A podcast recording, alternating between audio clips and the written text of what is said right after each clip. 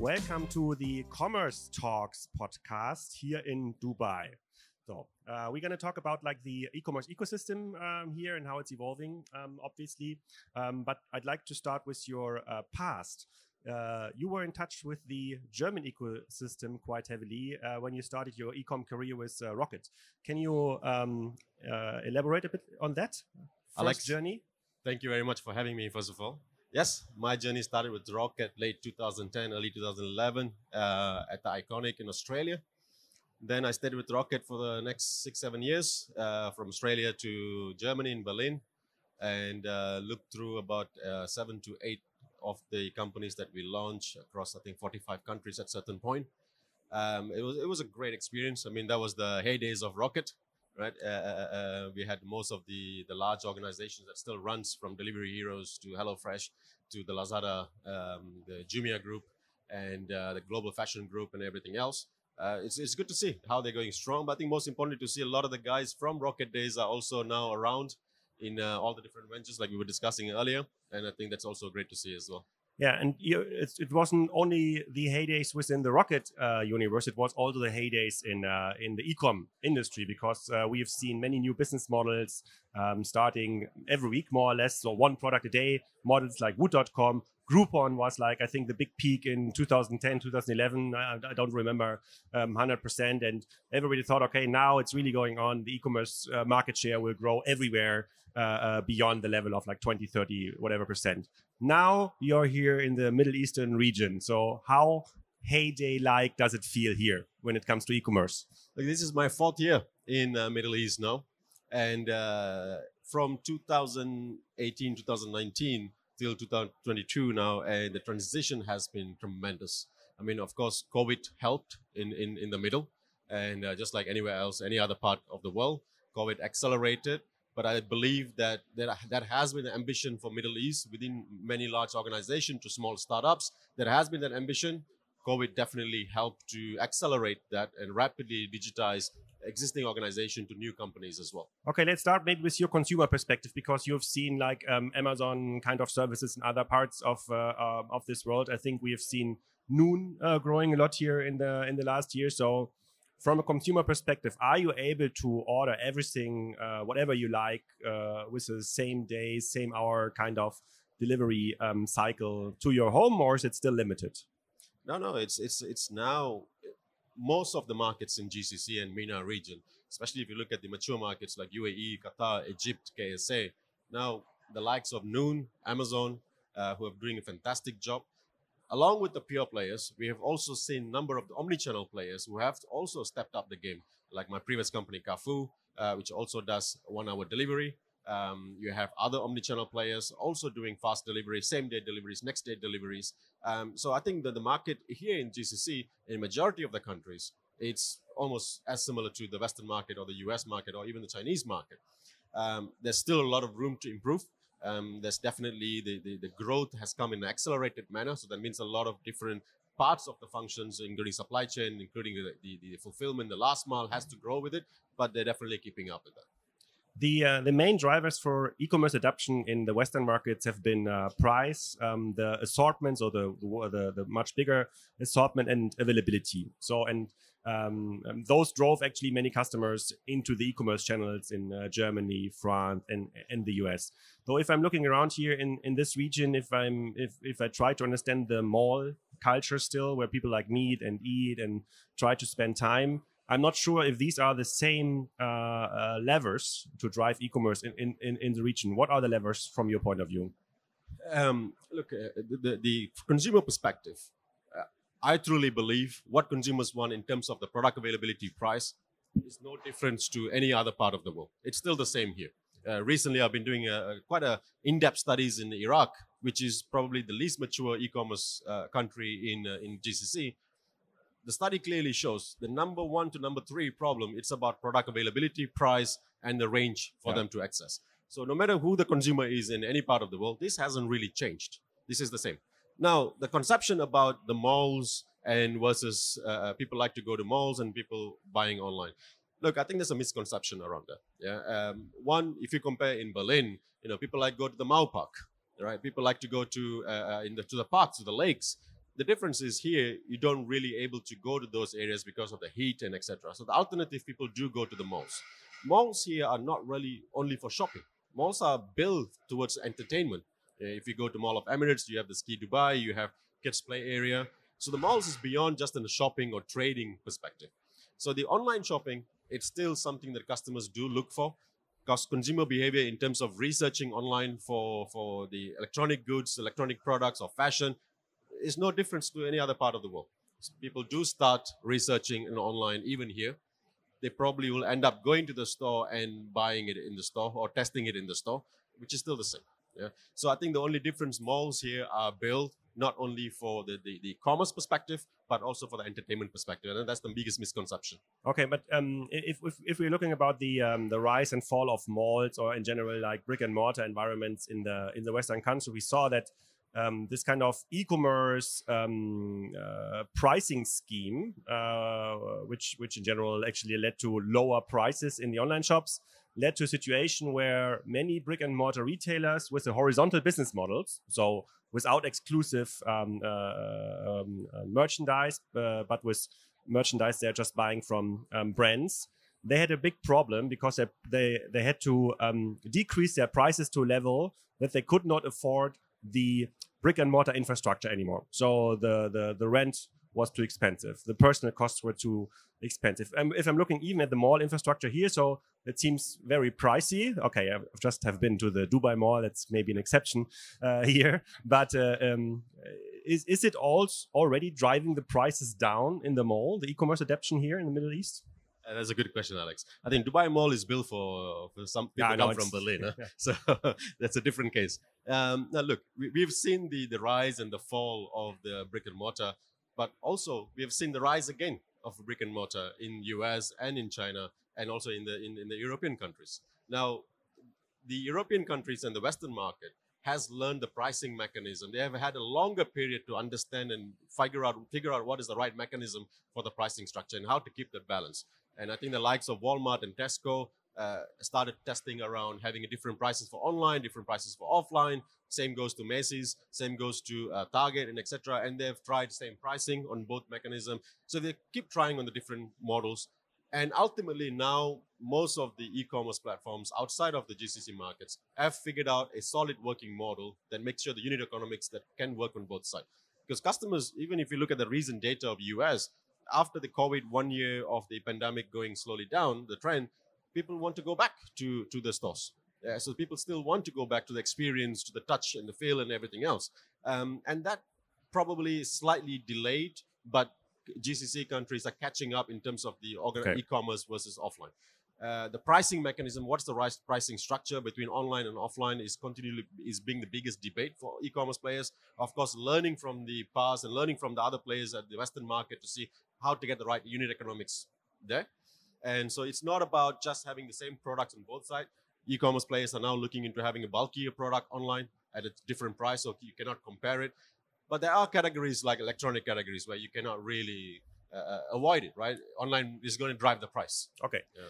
Now you have proven already you have a lot of expertise in that market, and obviously you're bringing lots of expertise with your Rocket history into that market. Maybe can elaborate a bit on your recent journey as with Majid Al Futtaim, though, because with this kind of expertise, you've probably selected the right business model, the right niche, and the right lever into that market. So I would be very interested to hear from you. What do you see there as an e-commerce future? Sure.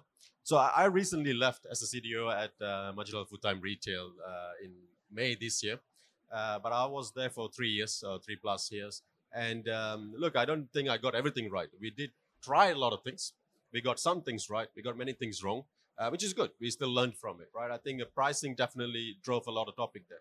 Now, it's not about the pricing and so. I think it's the phase of the companies. You talked about Rocket, my experience with Rocket. When we launched a lot of the Rocket companies, they are not what it is today. When we launched Jumia, Lazada, there were no other e-commerce companies around.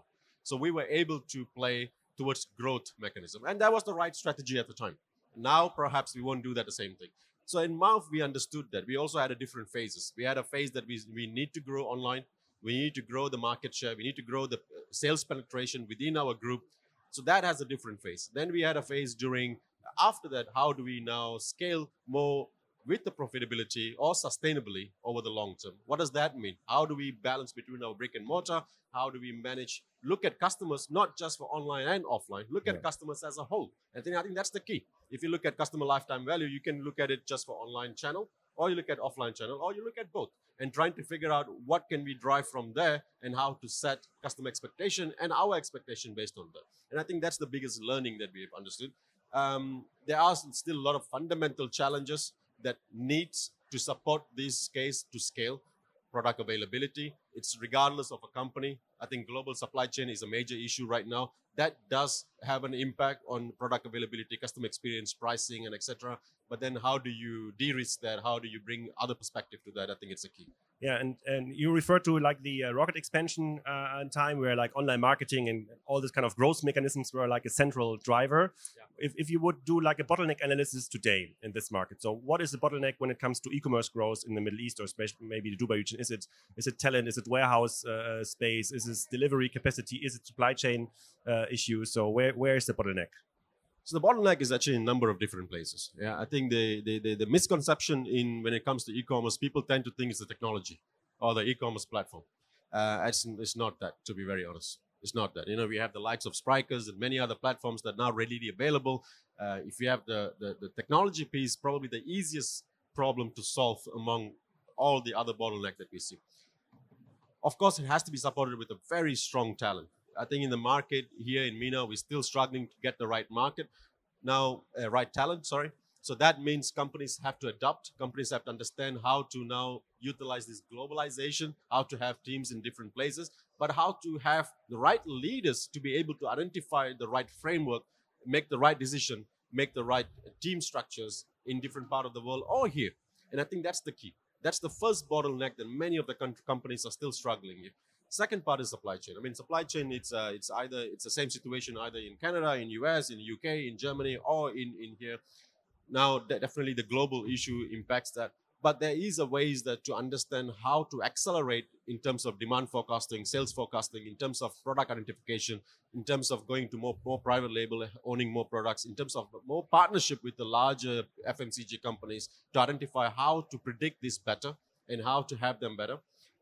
I think the region is doing fairly well in terms of last mile and warehousing. You can also see perhaps in Seamless, there are quite a number of last mile and warehouse as a service organization now popping up. And I think all that is helping the ecosystem to accelerate and to de-risk that bottleneck is on that place. And I think the organization have to focus on the talent, having the right talent from the top till the bottom and having the right supply chain in place. That will solve majority of our customer experience issues. Yeah, later today we have one supplier of this free zone set up here in Dubai, and there's like I've seen more than 40 free zones are here available. What is this concept about? Are you also located with your new business in such a free zone?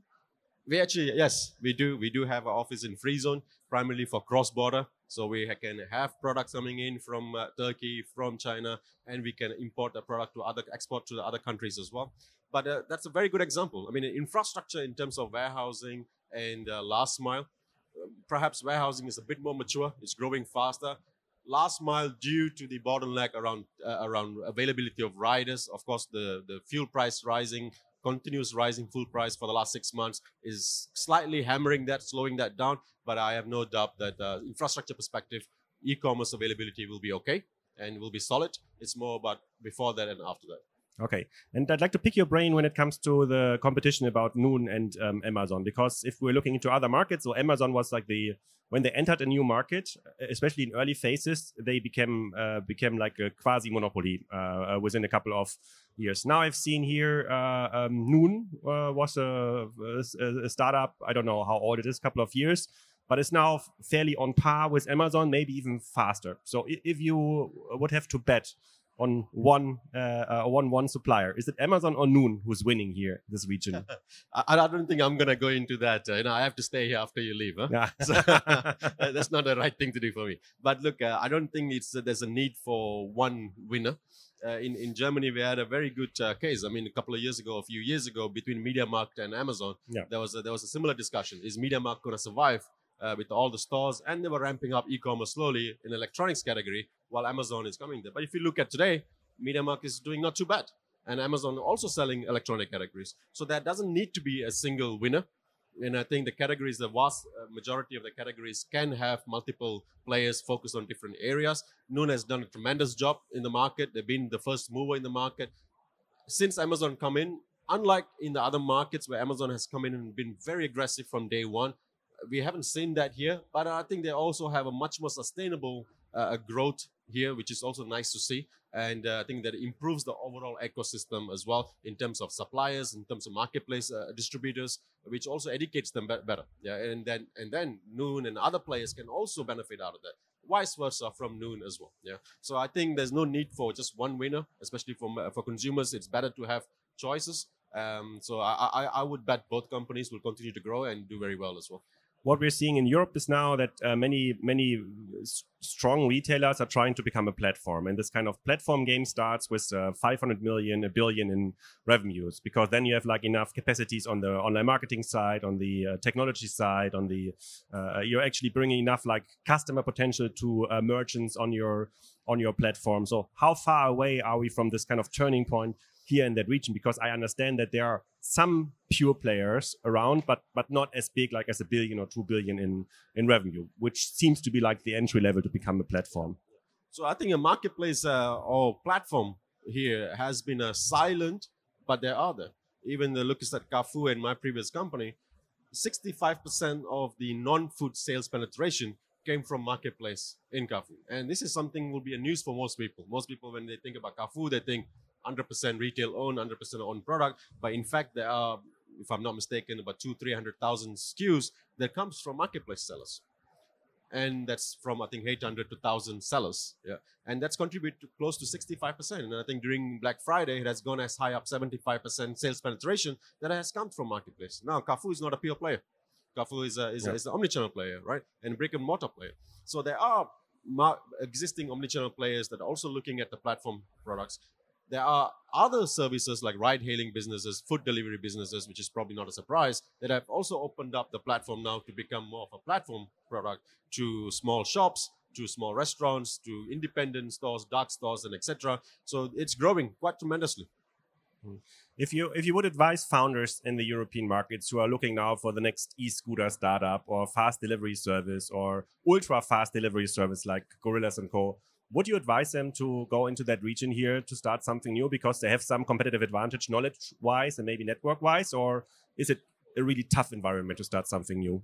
Look, for those exact examples, my honest opinion would be look away. If you're not solving a real problem, if you're not solving a real consumer issues and bring innovative problems, innovative solutions for the problems that exist, I don't recommend coming in just because it's ultra fast, or it's another mobility startup. I don't think that's going to fly anymore. Probably a couple of people have tried, even in the Q-commerce. During 2020 to 2021, there was about 24 Q-commerce startups in the region itself. Here? Yeah, in the region. Yeah. Today, if you look at it, you probably have 4 or 5, right? That is running very well. And out of those 24, many of them did come here from Berlin, did come here from UK, did come here from Moscow, just for the sake that we'd have a better technology. But to be very frank with you, technologies and operations has become commodity. Yeah, and many of those systems are available for the same companies here and startups here, and they're quickly adapting to it. So my advice for startup founders in other part of the world, GCC is a great market, MENA is a great market to come, but come solve a real problem.